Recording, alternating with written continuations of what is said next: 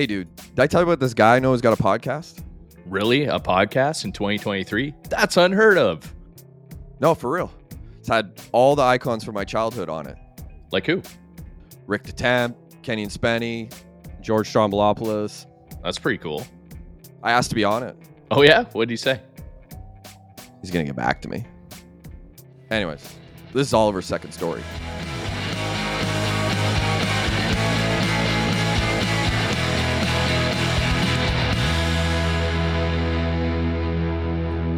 Going on, everybody? I'm Josh Sabalski here, of course, with Corey Lecky as always. And today we got a very special guest from the Just Chill with Oliver George podcast. We've got Oliver George. What's going on, man? Hey, thank you so much for having me on, you guys. Oliver, I've been a big fan of yours for quite a while. A few years ago, I got introduced to your podcast by a buddy of mine. And I was saying to Corey before we jumped on air, as I started to watch it, I was like, this guy is just running through my childhood with all of these guests. like literally through my entire childhood of the people that I really enjoyed watching or listening to. Yeah, Corey's too. So Mine you've too. had on, yeah, yours too. Yeah, exactly. Yeah, we're all from uh, pretty much the same era, I would think. Like we're all in our late 30s, early 40s. So Yeah. I, I'm guessing. I don't know your age actually. Uh, I was born in 85, so I, I'm 37 and a half. Yeah.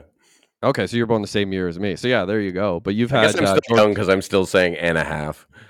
and Yeah, a- that seems like a kid thing. uh, yeah, yeah. You get to 95, you're not going to be saying, "No, I'm 95 and a half." Yeah. Maybe I will. Hey, I actually maybe. probably will.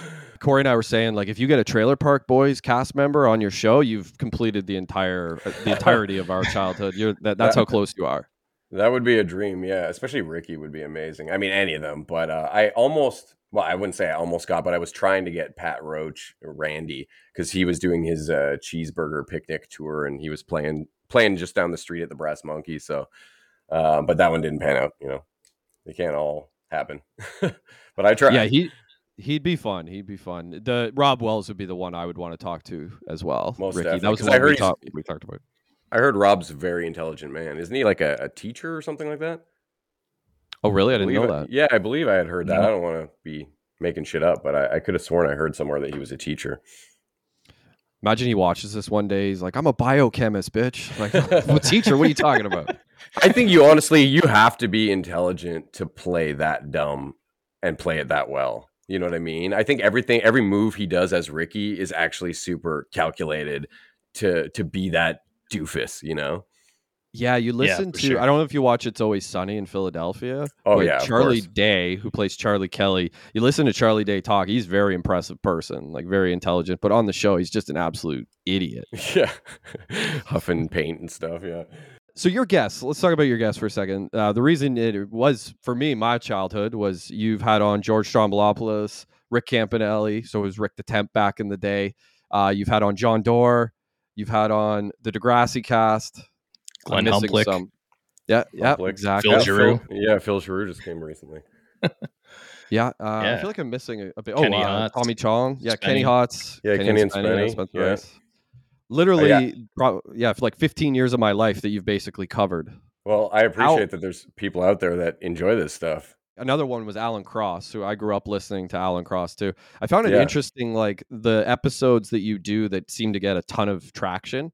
So like Strombo was one of them. Spencer, uh, Kenny. I found it Oh. interesting that Alan, the Alan Cross episode, which I thought was terrific, it didn't get the the amount of views that I thought it might have got.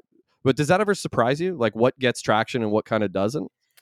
Um, yeah, I mean, it doesn't really surprise me what gets traction because I think it's all like enjoyable and, and should be getting decent views. But I, I don't know if it's algorithms or what. I've definitely noticed that the Zoom interviews people seem to not click on as much, and I wonder if that's uh, sort of the fallout of everyone just being reminded of the the pandemic and COVID when they see that Zoom platform. No offense, since we're doing Yeah, something doesn't bode well for us. Uh, well, yeah, I mean, I'm just that's my honest uh, sort of reflection when I look at the numbers sometimes. But I also try not to like stress about it too much. As long as I have a good time and learn something and make a new friend, and and as long as anyone's out there enjoying it, even if it is only 50 people, like I still want to embrace that because that's 50 human beings listening to me talk about this or that, you know.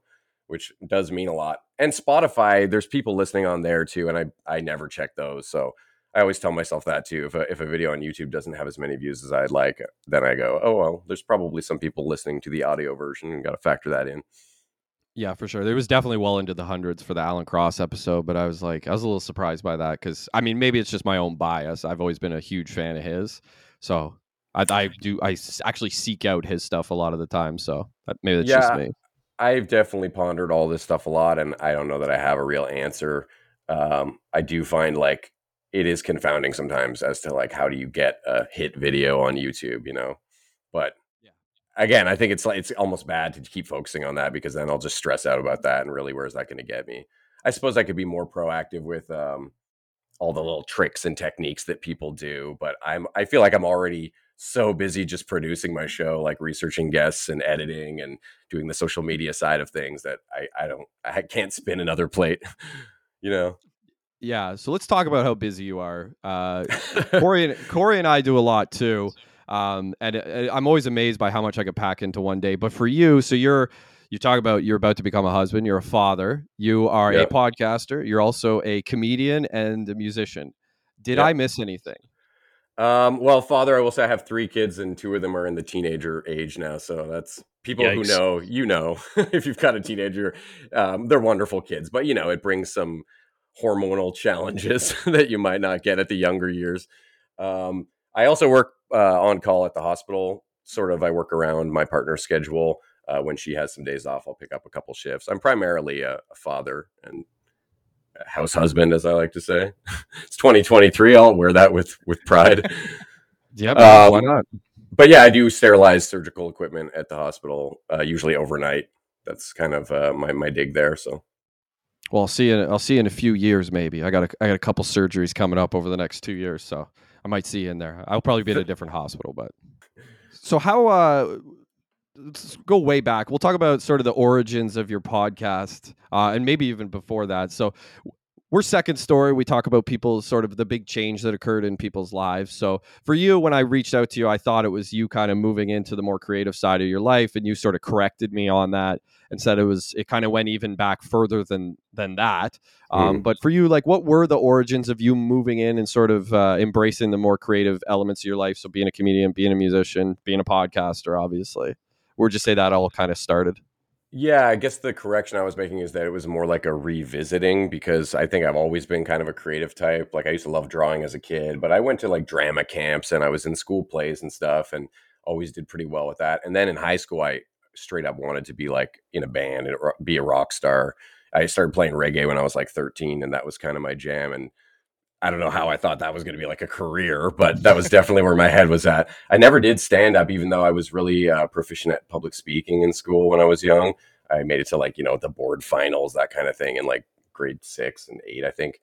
Um, but it never clicked to do stand up, which is weird looking back because I always was watching like just for laughs before school and I always had an affinity towards stand up, but it never dawned on me, which is so weird now looking back. Um, but yeah, I got married um, to my ex-wife um, when she was 21. I was 23, and it was kind of like a whirlwind thing where we we did a lot of steps really fast. And you know, of course, I don't regret any of it because I love my kids, and and I wouldn't have it any other way. Things unfolded as the universe intended, uh, as far as I'm concerned now, looking back. But uh, also, as someone with a 14 year old, I look back and go like, "Holy shit! Like that's nine years from now, he could be doing something like that." And uh, so that really understandably took up a lot of my time. You know, we were young, we didn't have tons of money. So um, there was even the fact that I, I, barely got a lot of sleep during those years because I would be doing like security overnight. And then uh, my wife at the time would work during the day and I would be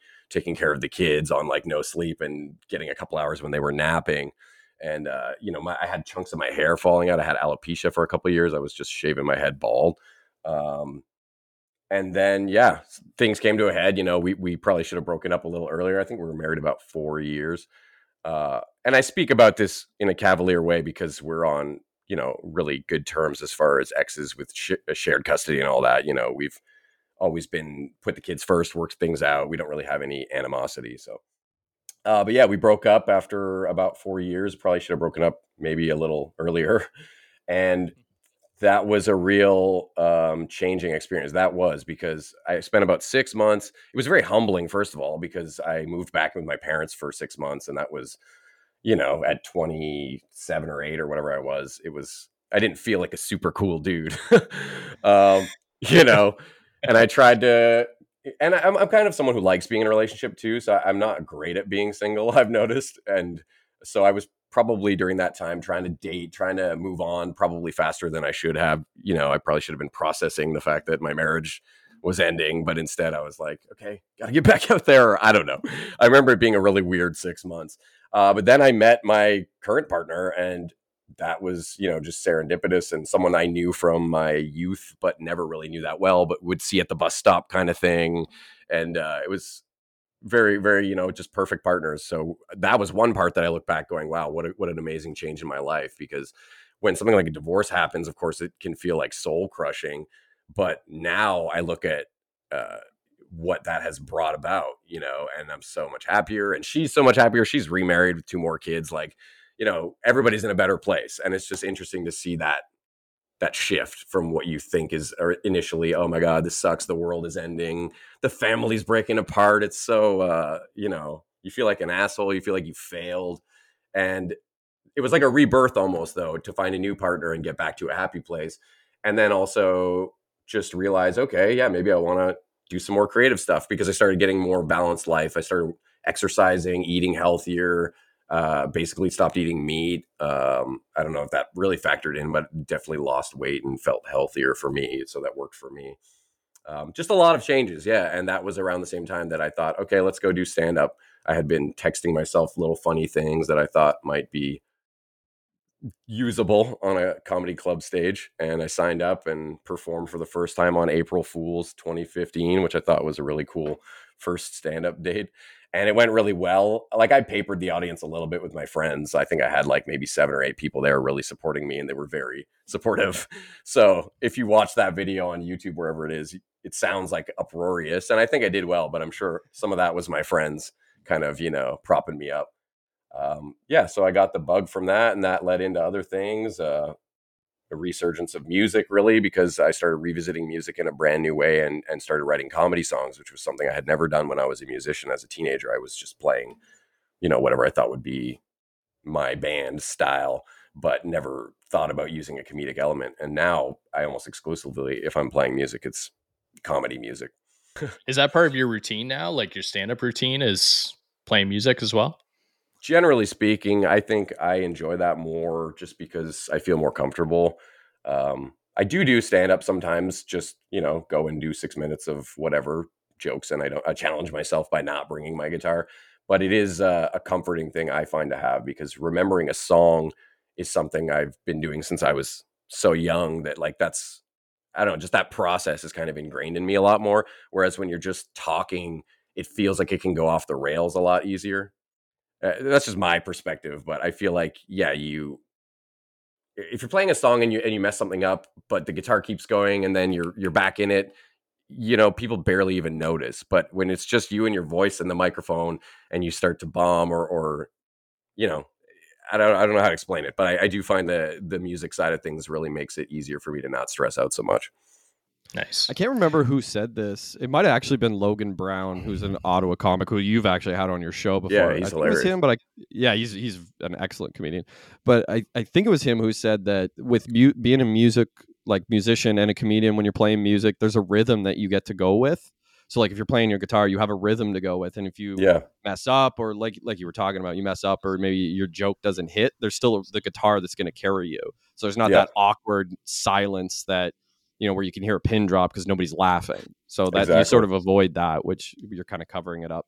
It's interesting that you you brought your friends to your first stand up show. I know a lot of people who have tried to break into comedy will go to a place and and they're like, I don't want to embarrass myself in front of my friends, so I don't bring anybody. I just go alone to, Mm. and try to do like a, an open mic type thing. But uh, that's very brave of you to bring your friends. Yeah, I guess I guess it depends on how you feel about that. I'm not sure. Like you'd have to ask me from eight years ago what I was thinking, but I don't know. I guess because they were like I wouldn't have brought my mom or somebody whose opinion I really valued, but a bunch of my friends who were drinking beers and and and most of them honestly, another reason I probably wasn't afraid is because I bet you looking back, I had probably tested out half of the stuff I was going to do on that same group of friends. So they had already heard it before. It's not like I was worried that they weren't going to think it was funny because some of them had probably helped me, uh, you know, decide which jokes I should bring to the stage for my first time and stuff. So Yeah, I don't value my friends' opinions either. right, Corey? yeah, Oh, go, no, that's go, true. go ahead with your Yeah. question. Go ahead with your question. I'm sure it's a good one. Yeah. I was going to take it back um, when you were talking about going through the divorce and and when you got into a better spot. Did you find like when you were in that place, kind of in that messy part, that it completely zapped your creativity? Uh, I mean, I have to remember, but I would say I would lean towards yes because I don't remember doing anything of that sort. I, I'm sure I was pretty depressed because I went there. I think to my folks' place like it was the beginning of the new year. That's that we thought that would be a clean separation date. January first is when we like signed the separation agreement and all that. So it was like moving back my parents right in the the dead of Ottawa winter. I it was rough. I remember, and they went Yeah. away to see my brother. My brother lives in Thailand, my younger brother, and uh, so my parents went away. And I remember having their place to myself for a month and drinking a lot of their wine that they had made themselves, and uh, you know, trying to get people to come over and kind of like hang out with me because I was, I think, too bummed out to like really go out and socialize. And it got better as the spring came and the flowers came out. So did my, you know, personality again. Um, but yeah, I remember it being a dark time. Yeah, it was shitty, and I don't remember being creative. No, It's amazing how we like. I, I have a creative job that I do every day, and Josh, you do creative stuff every day with your writing, and it, it's just amazing the headspace that you got to be in, and and when you do it as like a career, like you, you really have to like find that find that mental space to be able to do it all the time, right? yeah, and I, I've noticed that personally. Like if I'm in a bad spot, like I'm just not getting work done. You know what I mean? Like my creative stuff is just not happening when it. what do you I'm do, if I can ask? I I do video production. So Oh, um, okay. yeah, commercial commercial video production, and it's it's hard to think creatively when when you're mentally not there. I would say almost like it's hard to do every job if you're really stressing out and or bummed out or whatever, you know? Because even if you're like just doing accounting or something, that feeling of like I don't give a fuck about what I'm doing right now. I just I got to tend to my emotions, you know. I think that Right. almost can overwhelm any any career, but I do think you're right with creativity. It's almost an extra thorn in our side, you know. I think Yeah. too, people who view themselves as a creative person, whether it's writing, acting, music, whatever, you almost there's a pride that you feel there that's sort of over and above working in like I don't know. I, I, this is pretentious, but I think this is true. Like working in a factory or working, you know, I've worked in factories. I've never really held the same sense of pride making tape as I did trying to write a book or, you know what I mean? Like it was just, there was that extra thing. And if you're not able to do it, that's very frustrating. And if it's, you know, there's a mental block from something in your personal life, I always would re- be really aggravated by that. When you're bringing up jobs like that, sort of uh, menial jobs, it makes me think of uh, The Simpsons. Milhouse's dad. I'm a real whiz down at the cracker factory.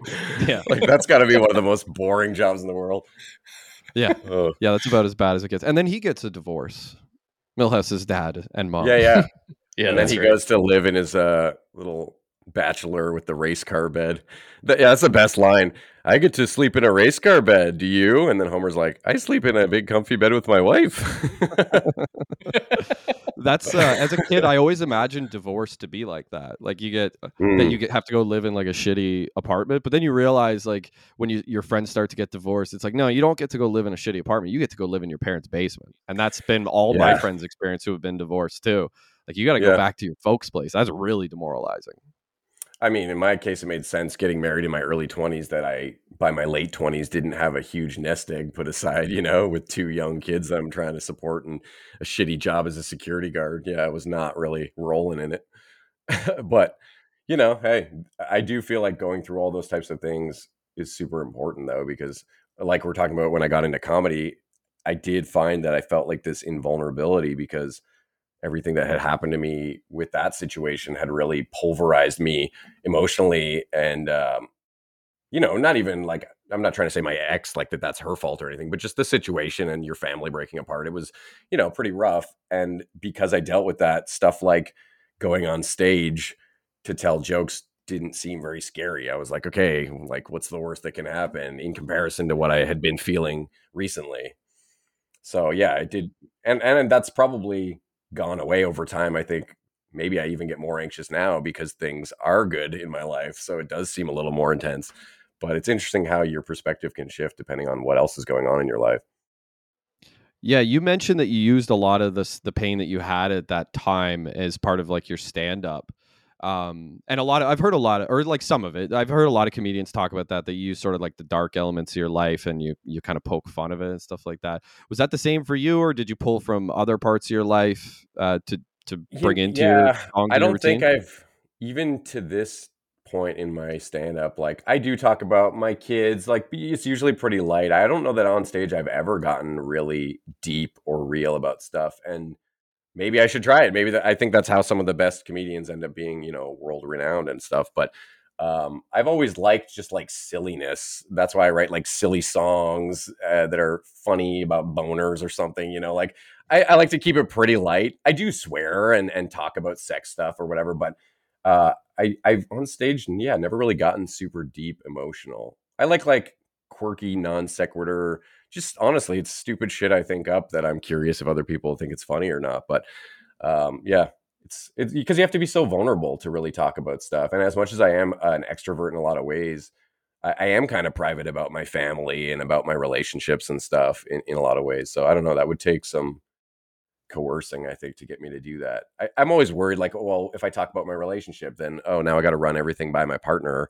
Not that she's like overbearing or anything, but just out of respect, like, hey, you know, I've always wondered that when people are going on stage talking like graphically about their sex life. I'm like, okay, well, as long and if your partner doesn't care, sure, but um, I think mine would. I don't think that I would even want to be talking about that shit. So, you know, for for now, I remain just a silly, silly comedian who sings songs. You know.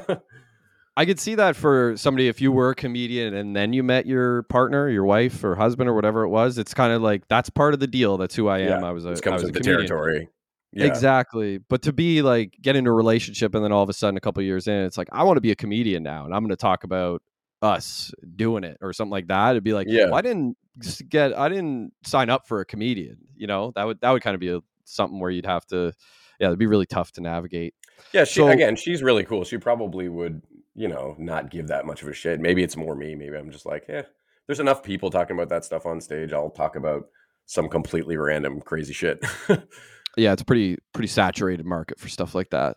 Yeah. Did you have any stand-ups or comedians or anything that you idolized or looked up to? I'm trying to think. When I was really young, I, I- I mean, I still love most stand up. There's not a lot of stand ups that I don't enjoy because I think it's such a beautiful art form that there's such a, a wide variety of people sharing their own unique views and, and lifestyles and, and all that. So I've been pretty open minded with stand up. I would say I started getting favorites more in my adult, like in my 20s and stuff. Like I really liked uh, Demetri Martin, and um, he's kind of like a one liner, dry comic. Um, Bo Burnham blew me away when he came out with his first thing on Netflix. That was that was really amazing to watch someone blend music and theatrics and classic stand up, and he kind of jumps all over the place, which I really like. Uh, Pete Holmes, I've always been a huge fan of Pete Holmes, uh, just as a person too. I listen to his podcast all the time. He just uh, he seems like such a great dude, and I met him once actually, just at a Just for Laughs thing, but he was as nice as I thought he would be.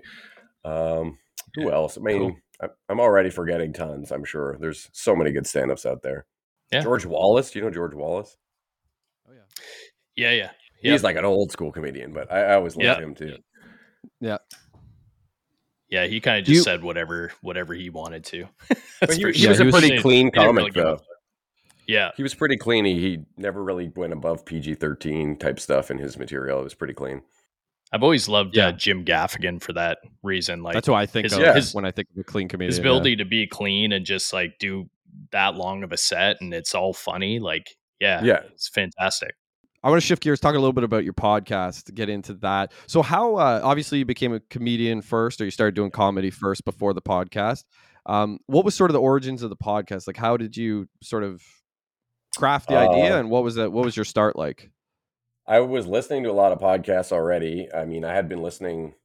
I don't want to be a, a podcast hipster, but I was listening to Kevin Smith's Smodcast back like before podcasts were even popular. Um, so I feel like I've, I'm a longtime podcast listener. So again, I don't know why it didn't dawn on me to try one of my own. And I'm kicking my own ass because if I had started in 2015, I'd probably have a, a much larger following right now just because of time and getting in before the wave and all that sort of thing.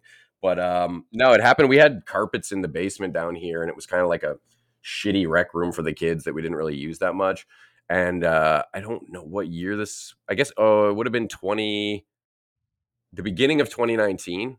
In that winter, I don't remember which month, probably February or something. We had crazy rain even though it was the winter and uh, there we had a big flood in the basement here so we noticed we came downstairs and like oh it smells like cat piss or something. And it was just water that had absorbed into these carpets. And like i said we didn't come down here very much so it had probably been a day or two of just like flooded carpets. So we had to rip up all that shit and uh, pay a couple grand to install this like sump pump. And uh, you know at that point it was kind of like well what are we going to do with the room now and I sort of floated the idea, and then it became a fun project for me and my partner. We were just uh, painting for like a month or two months or whatever it was, and whenever we had time, we'd come down here. Like you can't see it, probably no, you can't see it, but uh, the floors are all gold down here. I don't know why I wanted gold floors, but I thought it would be baller, and it is. yeah, it is. I've um, seen pictures of it. It's, it's pretty baller. Yeah. So, uh, you know, we had a fun little craft project for a couple months, and it felt like we're doing something cool with what would have been just a boring storage room or whatever. Uh, and then that summer was actually when I met Pete Holmes and went to Just for Laughs for the first time and caught some shows there. So I was definitely getting really interested in stand up even more and more. As much as I was doing it um, that summer, I don't know, reignited even more love for stand up and got me really back into it again. And uh, I had reached out to Kyle Brownrigg, who was someone who I had been on a couple shows with. Um, he's very funny dude. He's got a special on Crave, and he's done just for laughs. It's good. I watched it. Yeah, yeah he's super funny and super nice guy too. Uh, and he agreed to do my show that didn't even exist at the time. A couple months before, I think we even did it. And he came on, and from there, I kind of just hit the ground running. Um, we were really figuring things out as we went. If you look at the first, I think it's four or five episodes, we just had like one basic camera and then we upgraded to a three camera setup so we could have a single on each guest. I don't remember what episode, but we're slowly just kind of figuring it out. Um, and then we were at episode 15 was the one with Strombo, and that was like a real game changer. Uh, understandably, because you know we were just this amateur thing. I should say also a big part of this was uh, my dad had recently retired at the time, this is uh summer of 2019. The show we put out the first one October 2019, uh, and my dad had just retired, so he had a bunch of free time, and he agreed to come down and run the mics and run the cameras and all that. And now, if you watch the show, he's sort of like a co-host. He has his own mic and everything, and he weighs in on things whenever he feels it's appropriate. Um, so that's been really amazing for our relationship. We didn't have a bad relationship or anything, but we're like friends now, you know, like adult friends with my dad. Like it's it's a totally different experience and I very much appreciate that this show helped flourish that, you know. Um That's so really yeah. Cool. Strombo came, uh, long story short, yeah, I commented on some Instagram post saying, Hey, I'd love it. If you're ever in Ottawa, I'd love to interview you, which was something I was writing on many people's Instagrams because I was just trying to, you know, throw the net out there people that I respected and wanted to interview, but it's everybody I could think of, you know.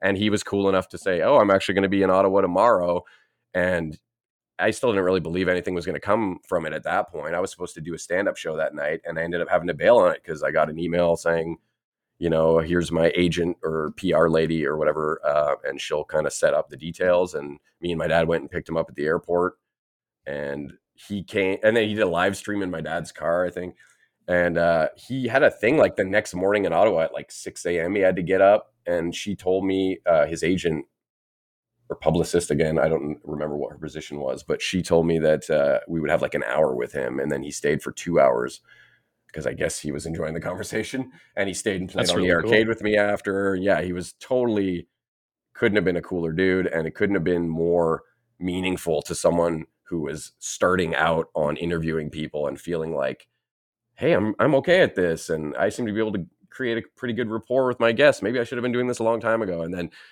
mainly to just not shit the bed interviewing George Stroumboulopoulos meant so much to me. The fact that he stayed an extra hour and I felt like I did a decent job and I didn't just like for someone with anxiety and panic attacks and shit like that, you know, I just figured that would happen. Like I would not faint, but you know, just be too jittery or like whatever, or just mm-hmm. sound like a dumbass or but um, and maybe that's credit to him. Maybe he made me feel comfortable. Maybe he knows as a host how to extend that energy or whatever. But um, yeah, that was a huge game changer, and I instantly started going back to messaging people. But now was able to say, past guests include Stroumboulopoulos. Yeah, so, um, yeah, after that, the, oh, I should say though that that was the end of January, and we all know what happened like a month and a half after that. COVID hits. So, uh, I think I was at episode 20. I had just interviewed DJ Noah from Live 88.5.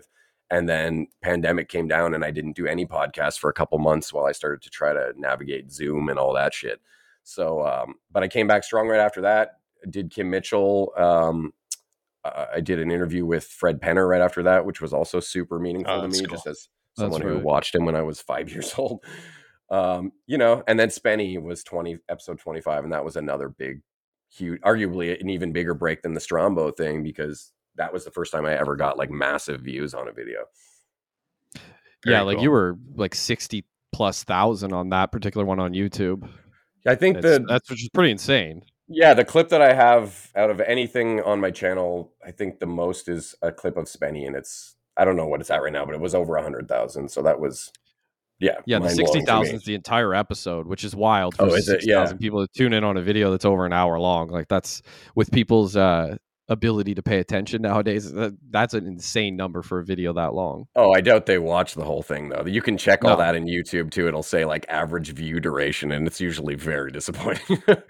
oh, I'm sure of it. Yeah, but there's just to even click on it because people look at it and they go, "Oh, an hour." No, they're looking for like you know TikTok style few seconds. Yeah, I often think my show would be doing much better if I had both the time and the patience and the want to create a bunch of bingeable, you know, 30 second clips and stuff like that. I, am gonna start putting more on my YouTube and I and I do that on Instagram. If I have a new episode that goes up, I'll put like a, a little one minute mm-hmm. clip or something. But I'm not on TikTok or I have an account with like one video on there. It's just when TikTok came out, I was at my my fill for like social media apps and stuff. I was like already at the end and it felt also like super youthful like i'm just going to feel old if i use this you know um, so I never really got into that. And lo and behold, it turned out to be this huge opportunity yeah. for marketing and stuff. But yeah, I don't know. I, the long form stuff really appeals to me too. And I don't think that's in fashion right now. And who knows, maybe it'll have a resurgence five, ten years from now. People will start. So as far as your podcast goes, you've you've interviewed a lot of high profile people, um, especially some Canadian icons as from our past. Um, yeah. Who would you say was kind of the hardest to to get to?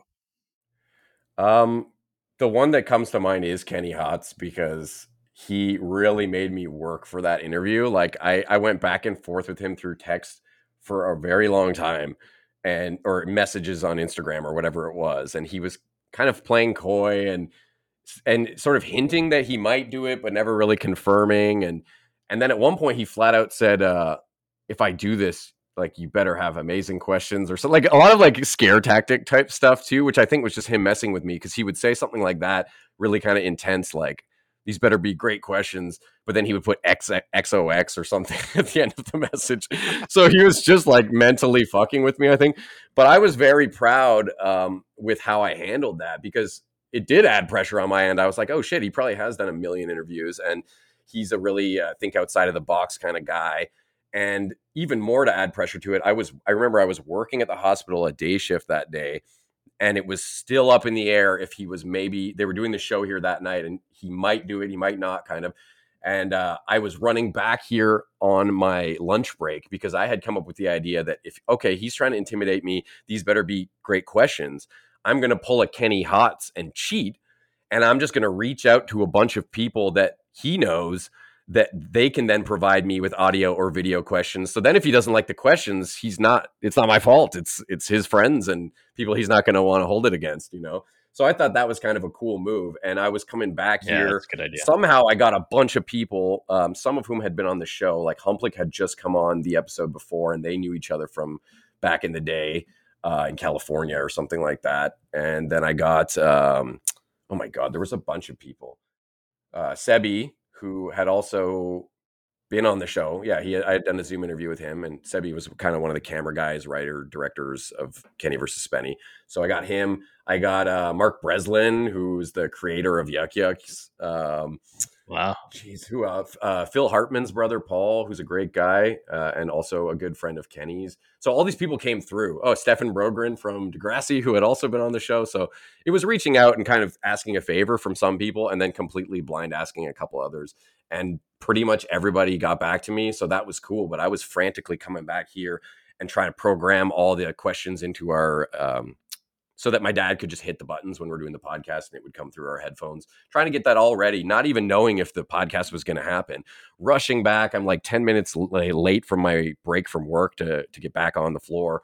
And then Spenny calls me hey, is Kenny coming to your place tonight? I'm like, I don't know. Isn't he with you? So it was all very surreal. Even though Spenny had been on my show already and I had met him, it was still very weird to be getting a call from Spenny while I'm trying to get back to work. And um, it all came through though. So that was a, but that was definitely the one that felt like the most uh, hoops to jump through and preparation. And I'm happy to say that I felt like it really paid off and it went over well. Yeah, it sounds like George Stroumboulopoulos. You were just like, hey, uh, he was like, if you pick me up from the airport, I'll do your. I'll Basically, do your yeah. like what a cool dude, right? Especially when you got yeah. so much to do the next day. And yeah, no, he was immensely cool. But yeah, everyone, I've had so many cool people that I'm so thankful for any of them, even not the people who are not as well known, you know, like anyone who's going to come and spend time with me and share their memories with me. Like that's, that's a special thing. I don't think it'll ever stop being a special thing. I met Strombo in 2004 when I was actually in broadcasting school. And one of my inspirations as a kid was actually him. Like he was one of the reasons I went to school for broadcasting. I got to meet him at a Jays game and he was super nice. nice. He sat three rows in front of us and he must have taken pictures with like several hundred people and he took every single picture, signed every single autograph, was just so humble. I'm like, why is this guy even come out? Like he can't even see the game because all he does is just but he must have enjoyed it because he would just do it over and over. Yeah, but it was uh, it was nice to see, and he was one of the first like celebrities that I ever got to meet, and I'd always you know understood it to be that like you don't want to meet your heroes. Not that he was my hero, but he was somebody that I looked up to, and I was like, oh, that's that's pretty cool that he's actually like that. Yeah, well, in Toronto, authentic. in Toronto, I can only imagine how many people would be trying to get a picture with him. That's like probably yeah. where he's best known. Well, he's known all across Canada, but Toronto, I would imagine he spent a lot of time there with much music and all that. Yeah, and uh, I mean, he's done a lot of huge things even since much, the Much Music days. Uh, oh yeah, the hour. Yeah, I used to watch that all the time. That was he. Uh, I've I've said this multiple times to people, but I think he's probably the best interviewer that there's been. Like I, yeah. I used to always think it was Larry King that was the best at actually interviewing people. It's but hard I actually to compare. Better. It There's is. It's so, so many great styles. interviewers out there. Like um, I've always loved Dick Cavett from the 60s, late 60s and set. Well, I mean, he had shows all through those decades, but you can see him doing interviews with like Janis Joplin and Jimi Hendrix and people like that, and Salvador Dali and one of the Marx brothers, all these people who are like long dead now. And he's yeah. a great interviewer. But I love Conan too. Like uh, everyone's yeah, got their own style. That's what I love, you know? Yeah, the, you you mentioned an energy from Strombo that you feel that he kind of passed on to you, so that you weren't nervous actually interviewing him. That's a good way of putting it because I I see him interview people and he does seem to have like a connection that he can make with pretty much anybody. Um, if you actually watch your show, the episodes before you interviewed Strombo and the episodes after, you as an interviewer are substantially like better at it after that episode.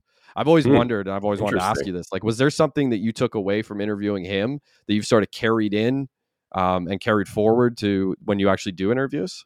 I mean, who knows what? Like, if we're talking about empathy and all that, I, I do think that that was something that he definitely had a lot of, and he made me feel comfortable. And it's something that I like to think I I'm able to do with my guests because there's a lot of times I watch my stuff and I go, oh, I could have done this better, I could have done that better. But one thing I know that in my heart that I am actually talented at or whatever is uh, making my guests feel comfortable because I've gotten really candid interviews out of people that I've seen in other interviews that don't seem that relaxed or um, you know not to toot my own horn but that's one thing I am proud of whether or not that came from Strombo I mean some of that's probably just like my subconscious being like wow you've had Strombo on your show now you're you're a bona fide host like eh, it, it was probably just a huge confidence boost and and I just didn't really look back. I think was the other thing. As soon as that happened, I was like, okay, I can do something with this now. Like this lends a lot of credibility. Not just that I got him on, but that I did a good interview with him for two hours and he seemed to enjoy himself and whatever. So yeah, it was probably just a low key in the back of my head, an awareness of like, okay, people are gonna take me a little more seriously now, especially at a time where everybody was launching a podcast and the pandemic was happening, you know. So it felt very hard to stand out. I still feel like that, but um, yeah, that, that's probably what you're sensing. I haven't gone back and watched those older episodes. I rarely go back and watch anything, maybe clips on my Instagram, but um, yeah, I just get embarrassed. I'm sure. Like I'll cringe if I watch the really old ones. I'll, I'll probably see glimpses of of things that I like, but yeah, I mean, even in newer episodes, sometimes I can watch something and go, "Oh man, I I wasn't on that episode," and people will tell me otherwise. Oh, that was a great one, but you know, we all at least I I hyperanalyze everything, so I don't know. I think most people are self critical in a big way, so I definitely Yeah. suffer from that. So I was gonna say, for me, having watched the the old ones and then watching you after Strombo, one one major change that I noticed is you went from being more of like a Q and A type interviewer, so just I ask the question, they give an Mm. answer, to being much more of a conversationalist, which I think is what one of Strombo's big strengths was the fact that he never did that. He was always a conversationalist with people, and it's something that as Corey and I have started doing our podcast, we're like. We noticed it in our first few episodes that we were very much a we ask, they answer, we ask, they answer and we've tried to make it much more like this where it's it's more conversational and that's a strength that i think you really have and i'm, I'm like i still don't have it and i don't know that sorry corey you don't have it either we're, we're still trying No. to figure out our, our strength with that Yeah, but it's still something going that through the um, strides. yeah like I don't know. I disagree. You guys seem very uh, loose when we're going on tangents here in a good way. So I don't. I don't know. I think you're being too hard on yourself. that's nice of you to say we're, good. we we're self-critical just like you just like you uh you brought up And to the Um, point of the Q and A and all that, I would also say that um, it very much depends on the guest because I still have, sometimes have episodes where it feels more like a question and answer thing, and then I have other episodes where it feels like I'm legitimately just hanging out with a friend and not even really doing the question side of things at all. But uh, yeah, I've had episodes where I write like double sided notes in ultra preparedness and then end up using like 10% of them because we just click and we just go into conversational free fall in a good way, you know? Uh, and then sometimes I wish I had written more notes because there's certain guests you ask them a question and they're like, they give you this energy of like, next, please, you know, and you can burn through your sheet real quick when they've got no room for, um, you know, tangents and, and sort of just chatting. big picture where would you like to to go with it Um, yeah, I probably should put more thought into that. I'm just gonna keep trying to hunt down people that I admire and uh, people that I grew up watching and people that are on the rise. That's another thing I really um, take pride in is I do think that I have somewhat of an eye for talent. Obviously, these people are talented on their own, but I I do feel like I've had people on my show that were just starting out that even since they've been on the show have really uh, made leaps and bounds in their respective industries and fields and stuff. So uh, I'm excited to see where a lot of the guests that have already been on end up in another five, ten years. Um, and I, I always keep my eye out for people like that that I think, okay, this person's about to blow up, or, or just this person needs more of a platform. Like if even if mine is only limited, I want to extend it. If I see someone whose talent or or intellect or whatever is so intriguing to me that I'm like, people need to hear you. You know, I, I always try to extend that if I see someone who really takes my breath away with whatever they're doing. Yeah, you mentioned that with uh, Ruckus comedy and and Logan. I saw Logan on your show. I'm like, damn, this guy's pretty funny. And then I started watching Ruckus. I'm like, these guys are actually hilarious. All three of them are really good. So I will say Kia Logan is also an amazing guitarist. Like yeah, he's very good. he's a super funny guy and he's a great singer too, but there's nothing I respect more than his guitar work. As someone who plays guitar, I'm like a rhythm guitarist playing reggae chords. Like I I'm not a a Hendrix, you know, solo type guy. You might be with all those on the wall. No. No, okay, you're you're not like me. Okay, campfire songs No. and shit. Yeah, that's Um, right. yeah. But Logan, Campfire yeah, Corey. he's wildly talented. Yeah, he's very good. His Instagram, he does like all these uh like spoofs of uh famous songs. He did Third Eye Blind's like a couple weeks ago. Uh Jumper. It was a pretty hilarious bit about going to get chicken. Uh, Oh, yeah, I I enjoyed I that. yeah, it's pretty funny. Is is actually a hard thing to do to to pick people up as they're kind of on the upswing and sort of introduce them to the world. And, and Logan is somebody I think who will be a very Oh, yeah. famous comedian one day, and you can Yeah, uh, yeah. definitely be like, you know, I, A workhorse spotted him. too. He's always Yeah, playing shows and traveling around. Yeah, he never stops. That's a cool thing. And you know, honestly, uh you, you talked about like building an audience and like trying to monetize it. I think the hardest thing is building an audience and there's so much value if you can build followers and an audience in this day and age, the money aspect of it can follow. I don't think quickly, but I think in in a relatively reasonable amount of time. But you've built a pretty good audience already. Yeah, we're almost at it's only two getting thousand subscribers. So, I mean, Yeah, in the world of YouTube, that's pretty small potatoes, but it means a lot to me for sure. I I- can I remember think- when it was 500. I think I was probably around your 500th subscriber, and that was not Oh. that long. It was like a year and a half ago. I remember when Strombo came on talking about how we had like 76 at the time, and he was the one who said, That's 76 people, you know, who want to watch you do this. Yeah. Like, that's 76 people. Like, you know, and you kind of have to retrain your brain to remember that that's a lot of people. it's just not in Yeah. comparison to 8.2 million or whatever you're seeing on some Yeah. you know social media or YouTube or whatever. But you can't just live your life comparing.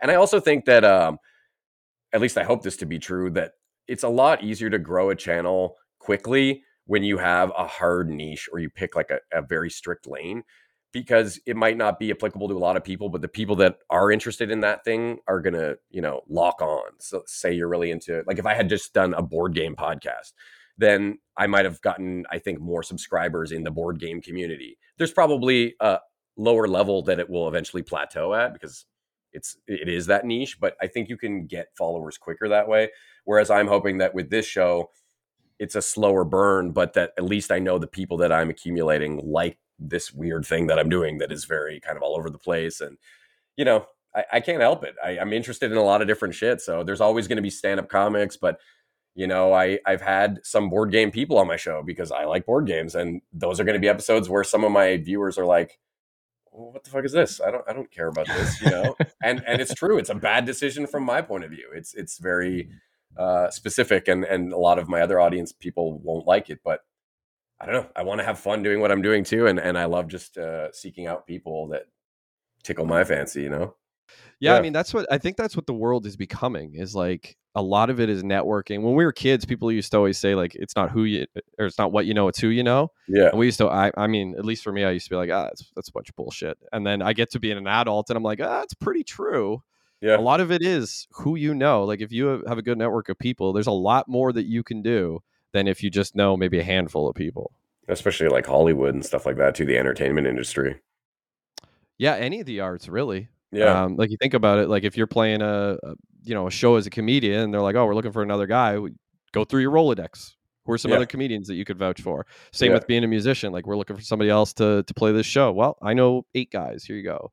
So that that's what we hope to build for ourselves for our, our various professions. But this is a great tool for it. I don't see us making much in the way of money, but who knows? Anything's possible in this day and yeah age. and, as long as you're having fun Yeah, that's just it. And we're we're having a good time doing it so far, and I'm glad we were able to finally sit down and uh, have a conversation. And hell it yeah was uh, it was a No, great I time. appreciate it so much I really appreciate it. This was a, this was a lot of fun. It was Oh, great this was super fun. Thank you so much for having me on. And send me that audio book so I can stop feeling like an asshole for not reading your book yet.